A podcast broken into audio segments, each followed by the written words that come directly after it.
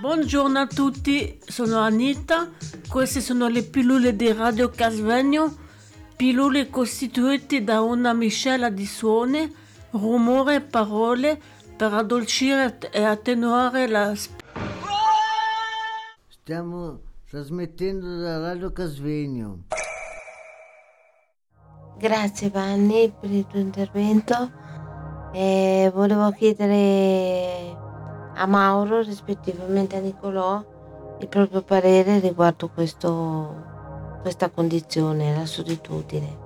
Ciao, sono Mauro. Eh, devo dire sulla solitudine, eh, capisco che può essere veramente difficile per alcuni, ma per quanto mi riguarda io la amo, perché ci sono dei momenti in cui le persone possono anche stare bene da sole, ovviamente non troppo tempo, eh?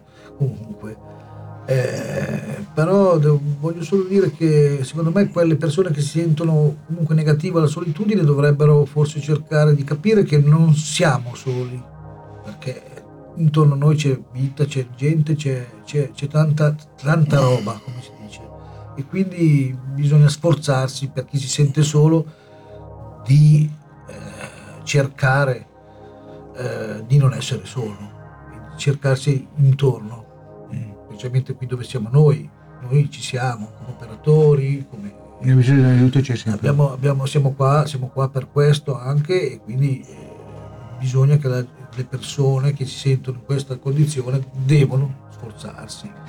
Perché le mani se si allungano bisogna che qualcuno le prenda e qui ci sono persone che le prendono le mani. Ecco, ciao. Grazie per il tuo intervento Mauro. Cedo ora la parola a Nicolò. Buongiorno a tutti anche da parte mia. Um, continuiamo un po' questo, questo, discorso sulla solitudine um, e un po' facendo il bastian contrario della, della, situazione, portando magari anche qualcosa di un po' più uh, allegro. Io vedo tanto la solitudine come um, spesso anche quasi un, un raggiungimento. C'è uno svolto molto forte, almeno per me, l'arte. l'arte. Sto molto da solo, soprattutto con le poesie sono però anche in questo caso, Stefano, volevo arrivarci dopo. Aspetta un attimo che ci arrivo, appunto. Eh, il, lo stare da soli e stare bene è un, un percorso, secondo me, molto difficile, ma eh, potrebbe essere anche appagante alla fine, nel senso che è vero che siamo in una società, eh, è vero che abbiamo delle relazioni, ma lo stare bene con se stessi è sempre un, un qualcosa che si raggiunge eh, difficilmente e la solitudine in questo caso potrebbe essere un ambito, una dimensione in cui ehm, ci si può arrivare veramente a questo benessere con se stessi. Questo è un po' il mio pensiero sulla solitudine e su un, un risvolto positivo che la solitudine potrebbe avere. Ecco. E in secondo luogo, eh, abbiamo parlato tanto di persone anche quando si parla di solitudine, persone che magari non ci sono. Io ehm, mi riallaccio alla solitudine anche ehm, quando non solo ci sono delle persone, ma c'è un qualcosa.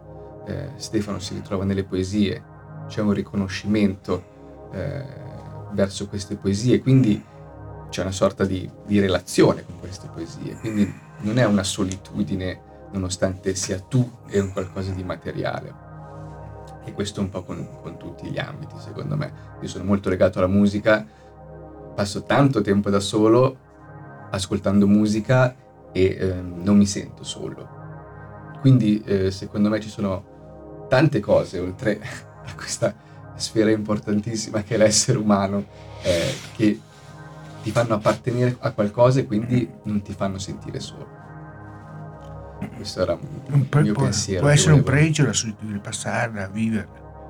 Non è detto che sei soli tutta la vita. Assolutamente un qualcosa che forse può arricchire la persona. Io sono totalmente d'accordo. Eh, è giusto demonizzare la, la, solitudine perché può essere davvero brutta. Però eh, ci sta anche aggirarla, no? Forse.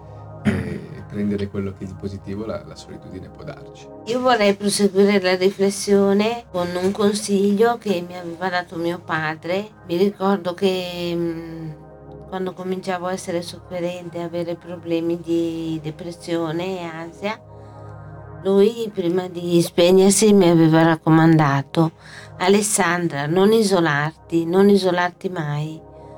Infatti è vero, ci sono dei momenti di difficoltà, però come diceva Mauro precedentemente, se uno ha l'umiltà e la forza di riuscire a chiedere aiuto, eh, la solitudine può essere superata e dal confronto con la persona con cui si interagisce può nascere una relazione autentica, profonda,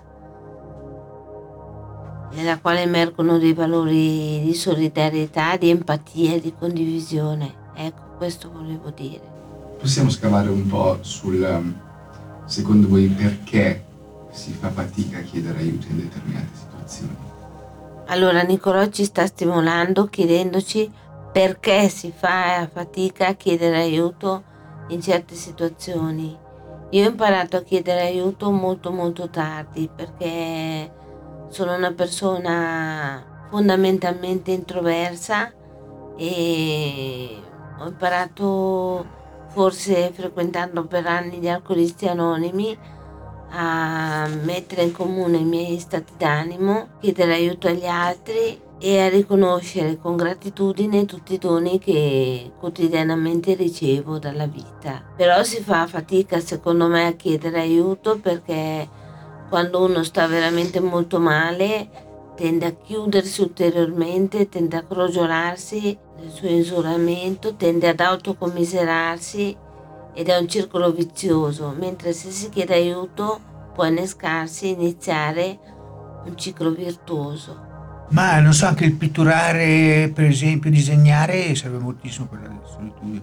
Vuol dire avere qualcosa di creativo. Tu fai fatica a chiedere, Stefano? Sì, Come mai? non lo so. Mi sento abbastanza forte per non non chiedere aiuto. E quindi non, non ti sei mai ritrovato in una situazione in cui hai dovuto farlo? Sì. Questa è. Questa è. Questa è. Radio Casegna.